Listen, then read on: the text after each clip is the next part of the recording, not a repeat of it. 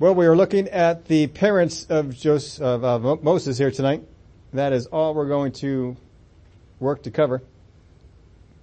I put this question up there for you. Do you ever perceive that God had a hand in something? And God really wanted you to do it. You felt the pull for God to do it. You felt drawn into the thing and then you went ahead and you did it. And as you did, you were kind of thinking that, well, if God really wants me this involved in this thing, then certainly God has, uh, He's going to get involved too and you have certain expectations of what that involvement would be.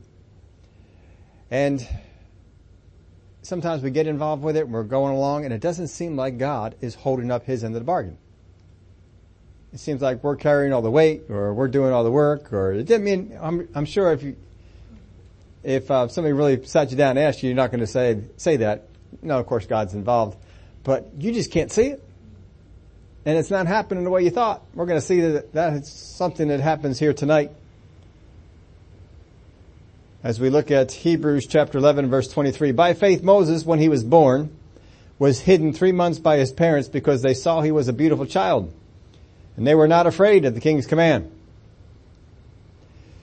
Now we're going to do like we have done in the past. We're going to take this scripture and we're going to compare it with the actual event of what had gone on, but we're going to first take a look at this. Here to start off, by faith Moses, when he was born, was hidden three months. So he was hidden or kept secret is what that word means, to hide or to keep secret. So they felt like that they could keep an infant a secret. Just think about that. What do infants do? Cry. They make noise. There's no real way to communicate, so all they can do is, is cry, make noise. So you're going to keep this secret. Now it's not like there are no cries going on amongst the Israelites. Because as long as it was a girl baby, it was fine. The ones that they were out to kill were the boy babies. So it wasn't that, well, just because there's a cry, that that would attract attention. So somehow though, they felt like they could keep this a secret. They could keep it, keep it, um, away from, from those who were trying to know so it says that when he was born, he was hid three months by his parents. Now he emphasizes the three months here, talks about the three months, but doesn't talk about why it was three months. Just says three months. Because they saw he was a beautiful child. Now this word for beautiful is translated in the King James Version, a proper child. So I looked around on the other translations to see what was done, and in the ESV, the CSB, in the New American Standard Bible, and the Net Bible, all of those translate this word beautiful. That he was a beautiful child. Now how many people give birth to a baby and call him ugly? I don't know too many people that do that. Now other people going to visit them might say, oh what a beautiful baby and go away says, man that was the ugliest kid I ever, maybe they might do that, but certainly the parents, none of them ever do. They, uh, they, they expect there to be a certain amount of uh, decorum where the people come in. You know, you're of course going to call my child ba- uh, beautiful. And they would say this, but this takes on another, another level. They didn't just look at this baby and say it was beautiful and therefore we're going to risk our lives.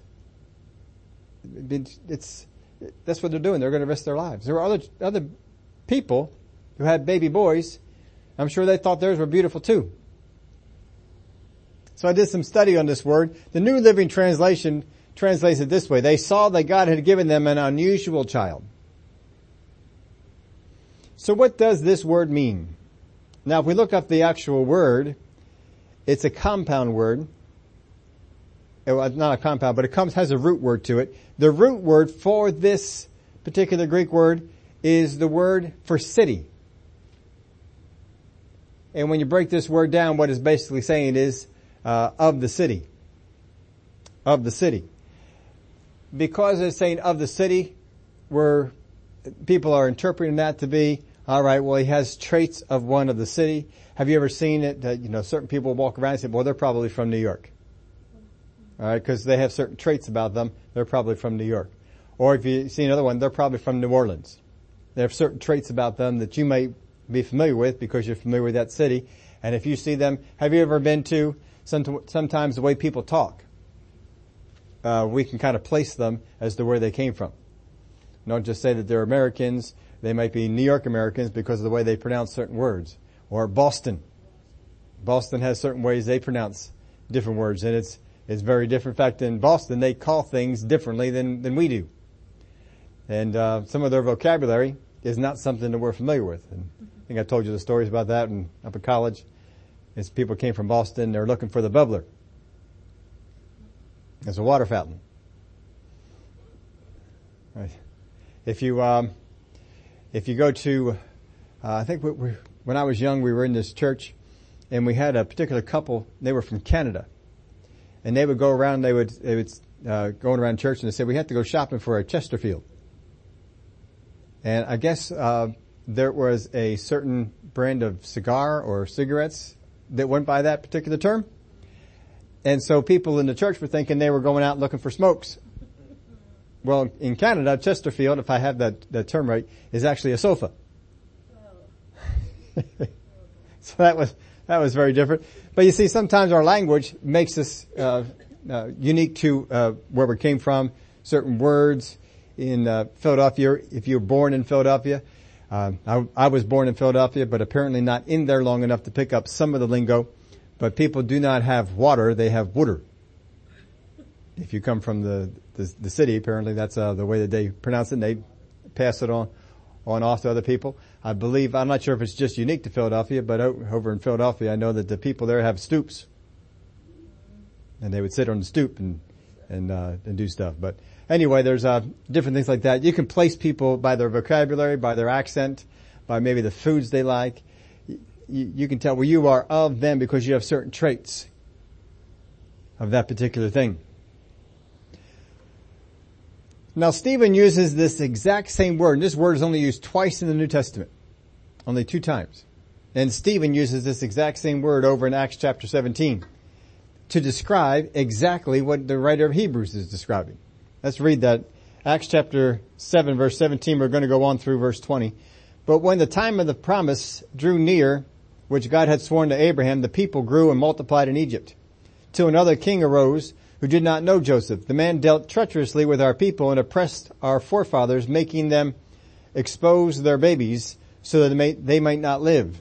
At this time Moses was born and was well pleasing to God. They translated it well pleasing here, not beautiful. Same Greek word. And he was brought up in his father's house for three months. Now see that both of these instances are denoting that Moses was of the city. That he was of the city. Now what city would they have in mind? Not that these, these parents didn't put him aside because he was so beautiful. They saw traits of the city in him. Now it can't be the city that Pharaoh's in because he had no contact with Pharaoh at this point. So what city are they talking about? The writer of Hebrews has mentioned a city a few times.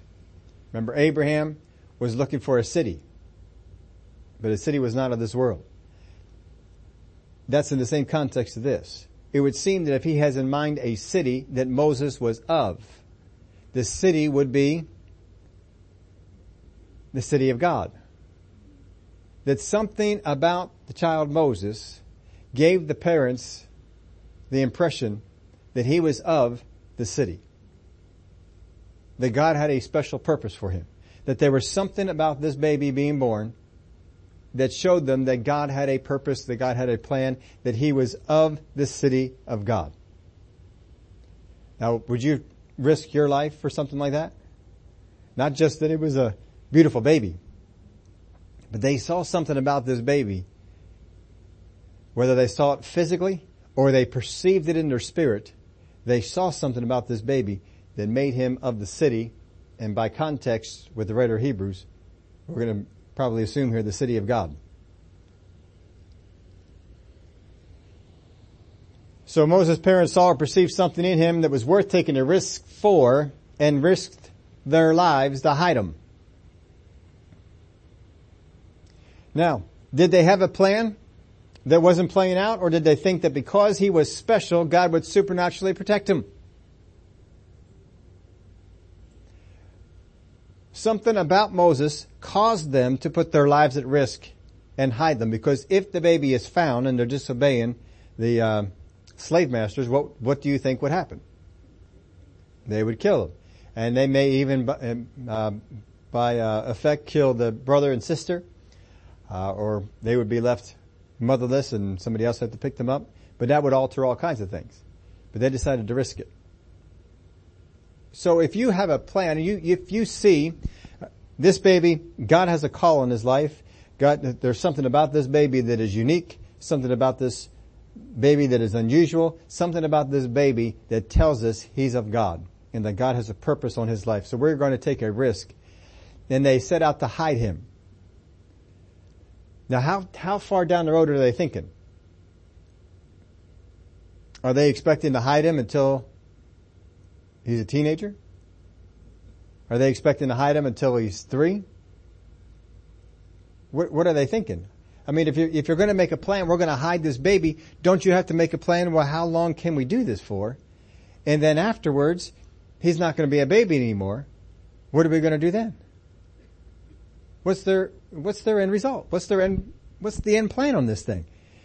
You have to do some kind of thinking about it. You can't just go on the emotion, hey, we're going to protect this baby what's going to happen down the ride, down the, down the line on this thing? What's going on? So are they expecting that if we obey God and protect this baby and put our lives at risk, that God will show up too? And that God would do certain things to keep this baby protected so that we can raise this baby and uh, bring him to a, a place where he won't be killed anymore. I don't know if they dressed him up like a girl. I don't know if they, you know, put bows in the hair or um, braided his hair, or whatever they did, they tried to do something to hide this baby, either hide the fact that he was a male or hide him altogether. But somehow they had to come up with a plan on this. So that's why we ask the question, do you ever perceive that God had a hand in something? That God wanted you to get involved in something? And you did, and you kind of expected God to come through on a certain matter, and you didn't see that happening. Maybe you were going to take on something for God that's going to involve finances. And all right, God, I'll take this on. I don't have the finances for it, but I trust that you're going to provide them. And you step on out there for God to provide them and it doesn't seem like they're coming.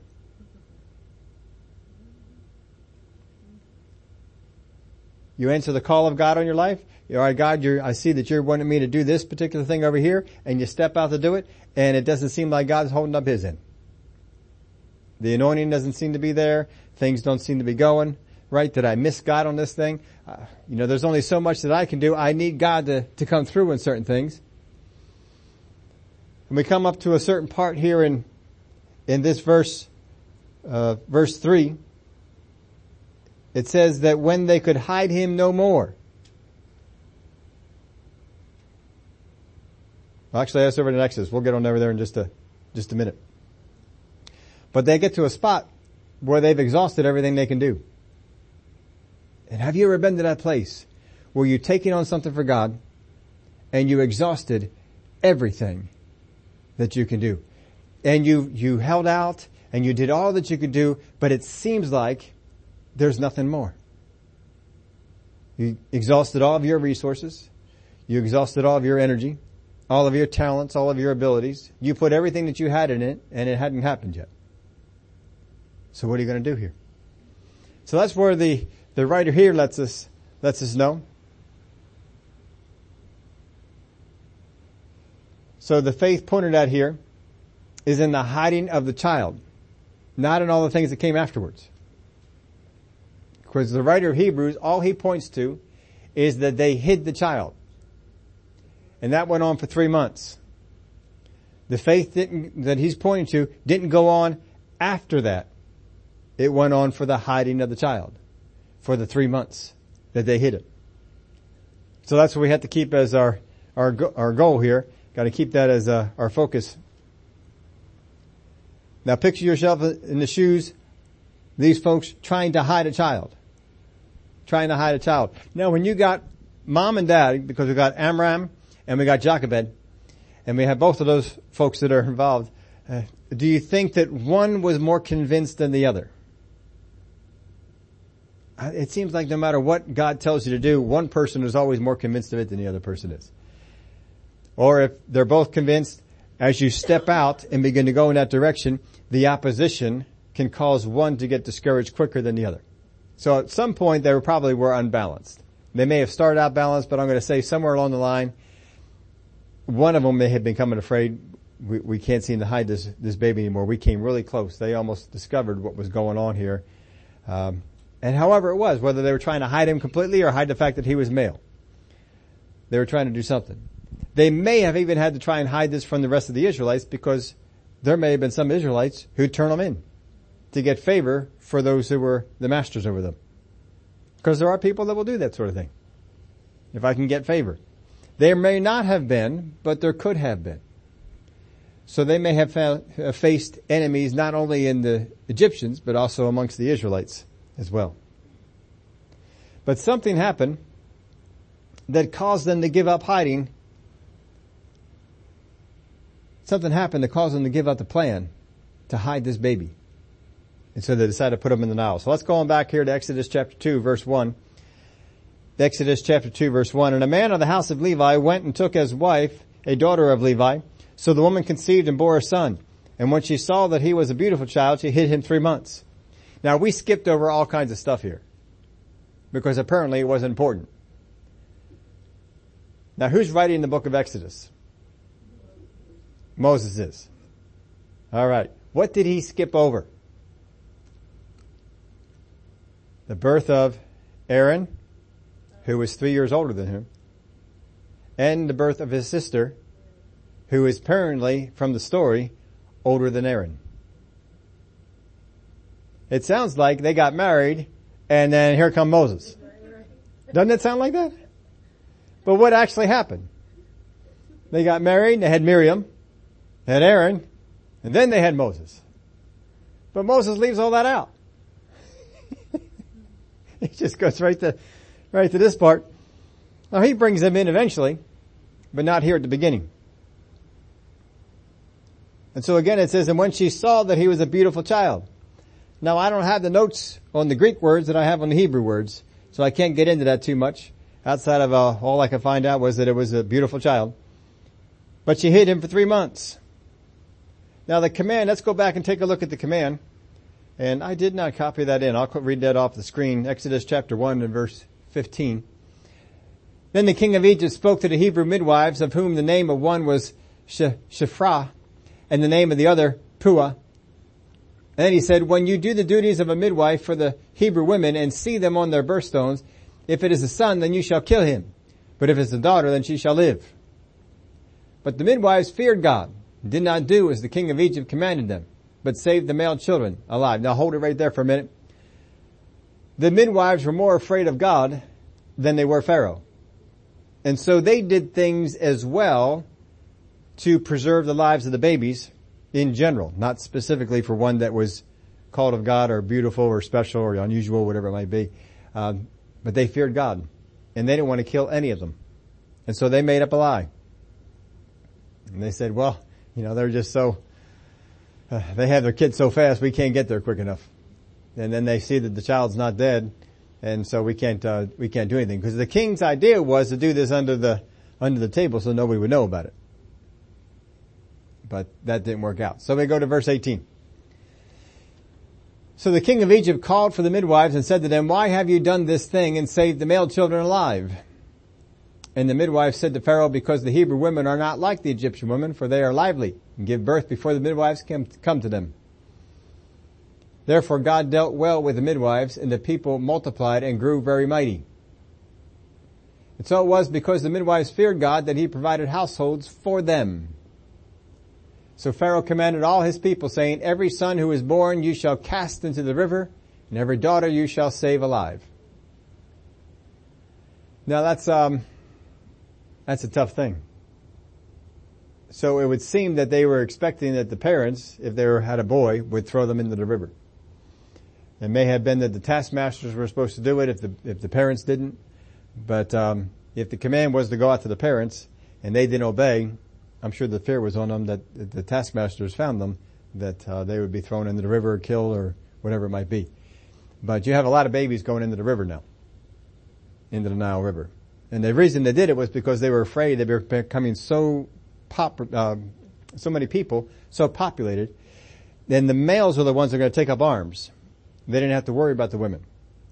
They were concerned about the men who could rise up and, and battle their guys, and perhaps they have enough of them, they can overpower us and we'll lose them as being slaves, we'll lose some things in the country, whatever it might be. They didn't want to go through that. So they were afraid. Fear is what caused it. Same thing as when Jesus was born. Fear is what caused them to put to death all the male children in his day, and it caused them to, to do the same thing here.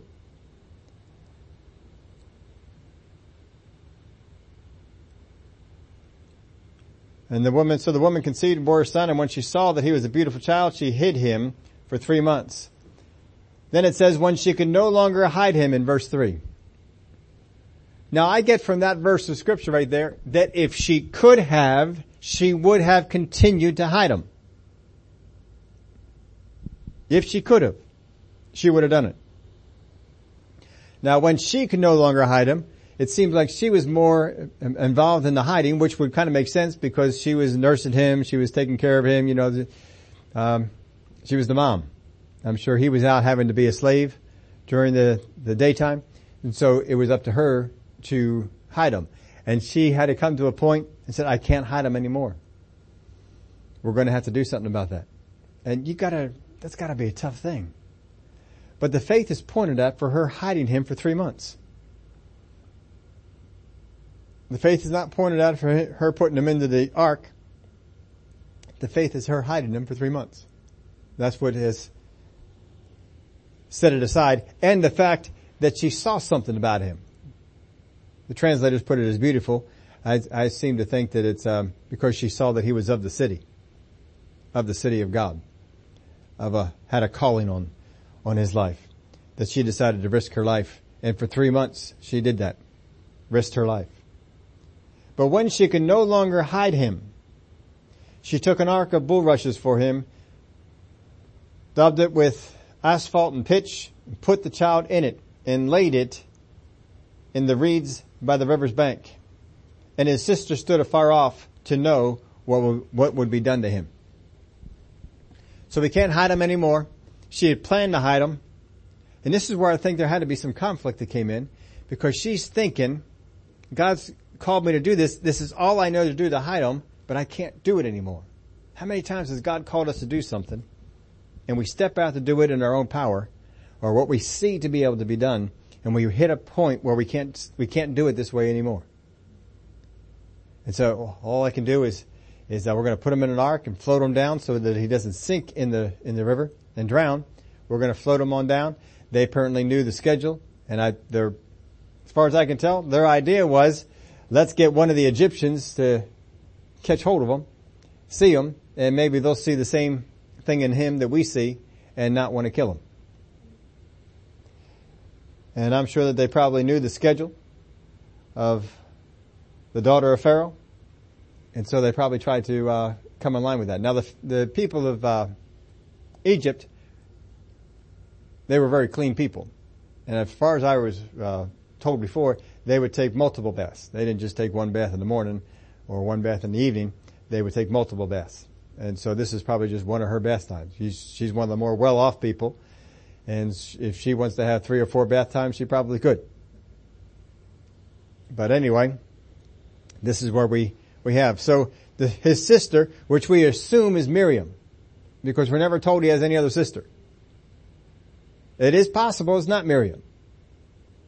But we assume that it's Miriam just because there's only one sister mentioned.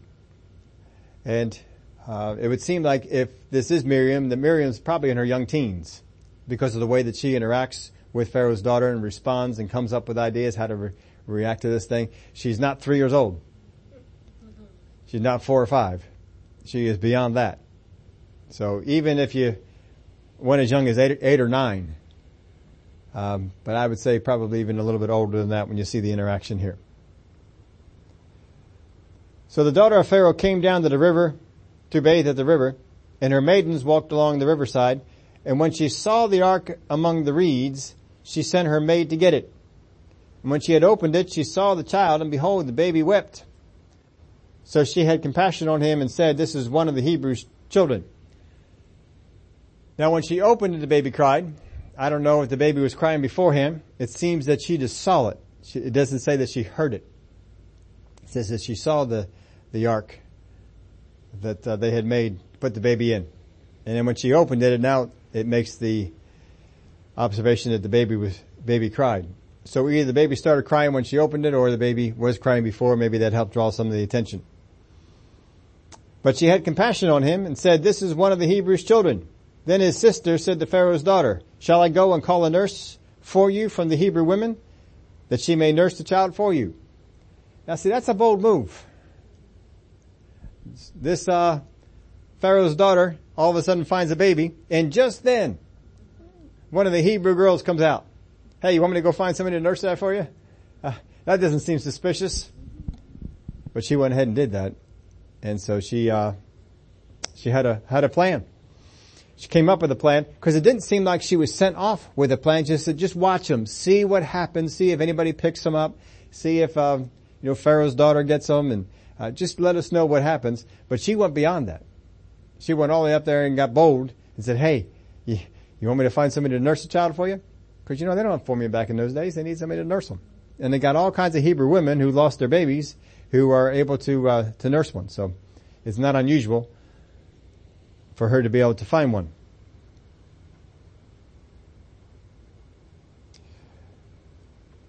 Let's see. Verse uh, 8. Then Pharaoh's, and Pharaoh's daughter said to her, go. So the maiden went and called the child's mother. Well, who else are you going to call? Then Pharaoh's daughter said to her, take this child away and nurse him for me, and I will give you your wages. So the woman took the child and nursed him, and the child grew she brought him to Pharaoh's daughter and he became her son. So she called his name Moses, saying, because I drew him out of the water. So she was trying to hide, you know, fear was coming on her. She was afraid she was going to get discovered. Finally, she says, uh, I don't know what else to do. Maybe this, this uh, idea came up in her spirit. Whatever it was, she uh, made this little ark, put the baby in it, and floated it downstream. Pharaoh saw it and then she gets called in to do what she has been doing, and now we get paid. And now no one's going to kill me for it. So she still gets to see her son grow up, and now she gets money for it. They're not paying the rest of the slaves. Pharaoh's daughter is paying her. That's a pretty good thing, isn't it? God had a, had a good way. So now all of a sudden, she's seeing God's hand in this. Up till now, she wasn't. But now she's seeing it. You see, those three months, she was, she did all that she knew to do. God, I don't know anything else to do. I know you've got a purpose for this baby, so I'll hide it. Because he doesn't have any other direction what to do. And so she hid it. Would have kept on hiding it. But she said, I can't hide it any longer. It's going to come out. It's already been, been, uh, you know, too much has, uh, has gone out already. Uh, it may even be tomorrow that they come from. We got to act on it now she felt this urgency to go. And so she puts this, this out. But for three months, all she knew was that God has a purpose for this baby. I cannot do what they're telling me to do and throw this baby into the river. So the only other option I have is to try and hide it. And the writer of Hebrews is saying, see that faith? That was some kind of faith. She didn't, it says that she didn't fear what Pharaoh was going to do. Didn't, didn't fear the command of Pharaoh. Well, something had to happen that caused her to stop hiding. Something, fear either had to come in, or she just felt like it was not going to work anymore, the, the baby was going to get killed, or she was going to get killed, or everybody's going to get killed. Whatever it might be. But the child grew, they brought him to Pharaoh's daughter. I guess that's after she, uh, she was weaned. She, she weaned him. And he became her son. Now after we don't need the nursemaid anymore, I don't know. Did she still keep coming over when they needed a babysitter? Is the reason that Pharaoh adopted the, the, him as a son because she wasn't married? or because she was married and couldn't have babies. But we're not told about all those details. I know people make assumptions of it and uh, they make movies of it, but we're not told what those details are. Now, Pharaoh had to go along with this plan too. Because he knew his daughter, knew she wasn't pregnant. Now all of a sudden we got a baby. Where'd that baby come from? Well, it's one of the Hebrew children. I don't know how, how's she going to hide that? I don't see any way that she's going to hide that. She's going to have to come clean with Pharaoh, one of the Hebrew ch- children, but I want to raise him as one of ours. We're going to raise him up in the ways of Egypt. And so somehow Pharaoh got on board with it. He said, okay, we're going ahead. We'll go ahead and do it your way. So she got a baby. Either with or without a husband. She has a, has a baby. Uh, as far as we, we never get mention of him, of him, if he was around. But his name Moses came because she said, I drew him out of water. What was Moses' name before? Because I know that Moses' mom did not name him Moses. Because she didn't draw him out of anywhere. It was Pharaoh's daughter that named him Moses. So when we get to heaven, that might be one of those questions that you have to ask. What did you, for three months you had him, you called him something. You called him something.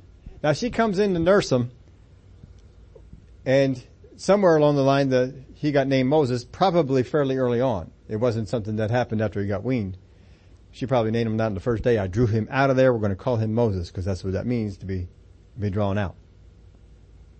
So, when she's over there nursing him, do you think she's always calling him Moses or do you think she called him his original name? Now, if you were the mom, what would you do? In front of Pharaoh's daughter, you'd call him Moses. When you're by yourself, nursing them, taking care of them, changing them, you call him by whatever his original name is. Now, if she established any kind of a relationship with Moses that could have existed after he was weaned, and Pharaoh's daughter seems very appreciative of this uh, nursemaid coming in. As far as she knows, she's just a nurse, nursemaid. Doesn't know anything else about the the mom. She might be suspicious when she sees the close attachment because you're not hiding that. I don't think a mom can hide the close attachment she has to this baby. So she may have uh, picked up this is the this is the actual mom. It doesn't seem like it ever bothered her if she did. So does the mom keep a relationship up with him all those years? And if so, did the day come when she told him, we are your people. You're not an Egyptian. That, that could have been part of the, the way that it happened. But all those things are not what put her into the Hall of Fame of Faith. What put her and her husband into the Hall of Fame of Faith was that she hid him for three months. And then put him in the ark. That wasn't in the, the Hall of Fame. But then she put him in the ark and then we see the hand of God take over. We really don't see the hand of God take over until she puts him in the ark. They may have seen the hand of God on the baby, but we don't see the hand of God take over in this situation until put him in the ark. Up until then, they're hiding them. Now maybe God was involved in, in hiding. I don't know how you hide a, a three month old. And what was the procedure there? Were they coming in and inspecting all the babies? And were they hidden from that. I don't, I don't know what was going on, but we do know that for three months she hid him and this is what got her in. Now I wanted to go back over to Hebrews chapter 11 verse 1. Ethel was talking about some things, some commonalities at the uh, opening of the service on on Sunday, and I went back and was beginning to think about some of these these things. So back here at the beginning of the chapter, when we first talk about these, it says in verse 1, Now faith is the substance of things hoped for, the evidence of things not seen, for by it the elders obtained a good testimony. Now we're going to talk about the elders, right? So the subject of Hebrews chapter 11 is the elders, the people who came on before, and the faith that they had and what they did. Now the next verse. By faith we understand the worlds. I think I had to look back to see how detailed we got in this. I don't know if I got into all these words or not, but we'll get into them here for you, for you now. By faith we understand the worlds, which is the word for time periods, not worlds in space. That's a different, cosmos is the word that you would use for, for that one. This particular word is used for time periods. And hasn't the Hebrew, the writer of Hebrews talked about time periods? Different dispensations, different time periods that would come out? By faith we understand that the worlds or that the time periods were framed. That word there for framed means the altering of something already in existence like a potter with clay. Which again, we're not talking about the creation of the cosmos because we're talking about altering things that are already in place. Now since the topic of Hebrews chapter 11 is people who had gone on before, what he is talking about here is time periods that have been changed. Time periods that have been changed. By faith we understand that the time periods were changed, were altered by the word of God. Now the word of God there is not the word logos. It's the word rhema, which is the spoken word. So by faith we understand that the time periods, the periods of time, were altered or changed by the word spoken from God. So that the things which were seen were not made of things which are visible. So what we're having here is that the elders, and this is what happened with each and every one of them, each of them received a word. I believe uh, Sister Ethel was talking about that these uh, these guys hung on to the word that was spoken to them with everything they were worth all the way up until the end. And each one of them did that. But here in verse 3, we see this little uh, added aspect that by faith we understand that the time periods, the periods of time that each of these elders were in were altered by a word that was spoken by God that they believed. So that the things which are seen were not made of things which are visible. The things that are seen, the things that alter, the things that happened in uh, and around them were changed by things that were not visible. Now I have another translation for this that I that I found. And uh, in Titus chapter 2 verse 12, I don't know if I wrote that in your outline or not, but that's a place where we can see the, this word for worlds teaching us that denying ungodly and worldly lust, we should live soberly, righteously, and godly in this present age. Talking about our present, our current time frame. But let me read this translation to you. Through faith we understand that different time periods have been completely and radically remolded, reshaped by those who received a clear word from God for a specific purpose. And then he goes on and begins to talk about Noah was spoken a word. Did the word that Noah received change or alter the time period he was in? That the word that Abraham received, did it change the time period which he was in? Surely did, didn't it? How about the word that Isaac and Jacob received? And the way that they, the blessing was supposed to go out? Did that change, alter the time period that they were in? Did, did, uh, did Jochebed and Amram, did what they do, did it alter the time period for which they were in? It did. By preserving him for those three months, uh, you know, you know, get the, the baby out of the infant stage into the three month stage, maybe that was more appealing to the daughter of Pharaoh to have a three month old than a newborn. I don't know. But they stood on faith we're not ready to give this baby up yet. We're not ready to throw this baby away yet. And they altered the time frame that they were in.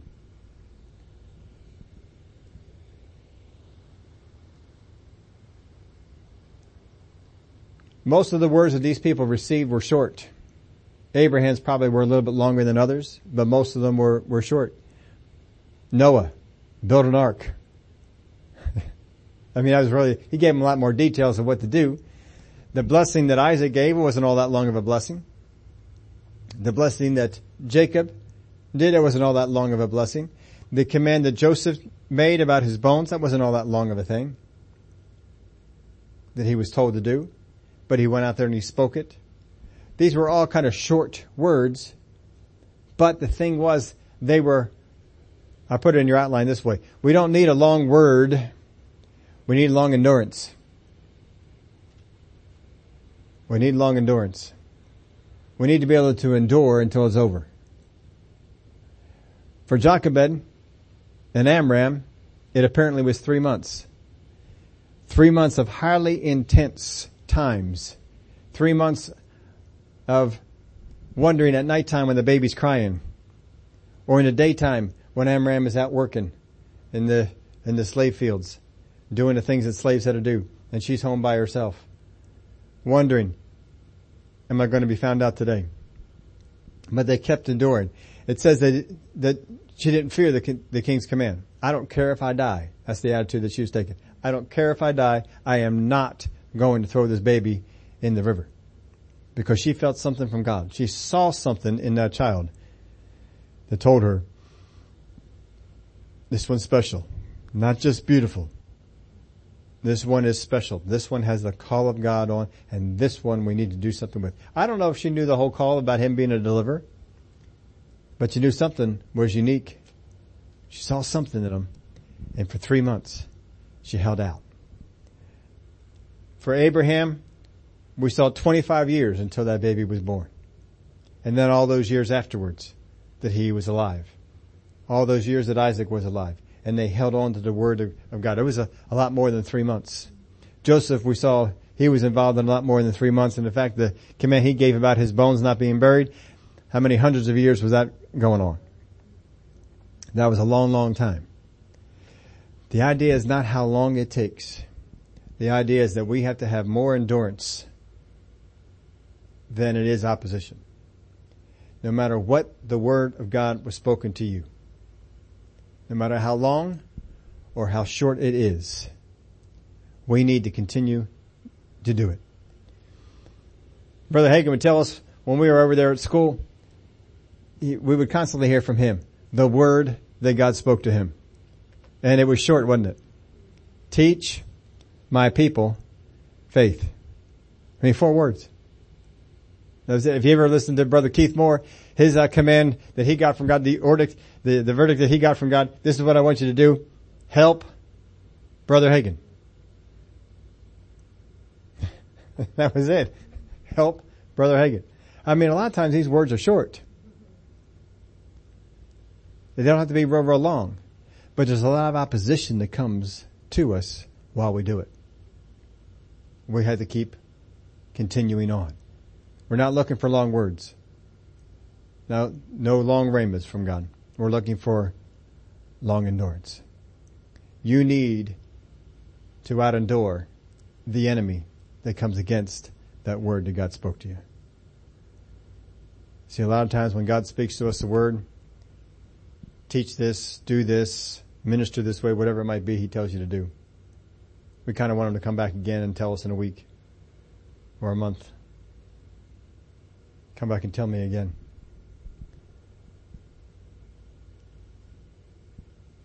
Don't be waiting for that. Once God speaks something to you, just hang on to that and keep on going and keep on going. Don't let it go. These folks didn't let it go until it seemed that there was no way what they were doing was going to be hidden anymore. Then if they discovered the baby, then the baby was gone. We've got to find another way. He doesn't make mention of anything coming up in her spirit or that the obedience of putting the baby in the ark, floating it down the stream, doesn't make mention of any of that. But that's all that she could see to do. And she trusted to, to release it. And she's eventually called back in to feed the baby, take care of the baby, and get paid for it. This is Pharaoh paying. I don't know that they would pay cheap. I think that'd be an, an insult to them to pay, to pay cheap. So she probably got paid pretty well. That's a pretty neat thing to, to have happen. But she got a word, it seemed. She hung on to it, and no matter what came against her, she didn't let it go. And because of it, changed an entire period of time.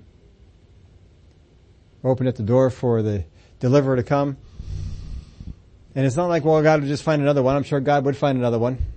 But how often does a Moses come along who one man would stand up against the Pharaoh, against an army, against the Red Sea, against a rock, against two to four million people at his door ready to kill him? How many people are like a Moses?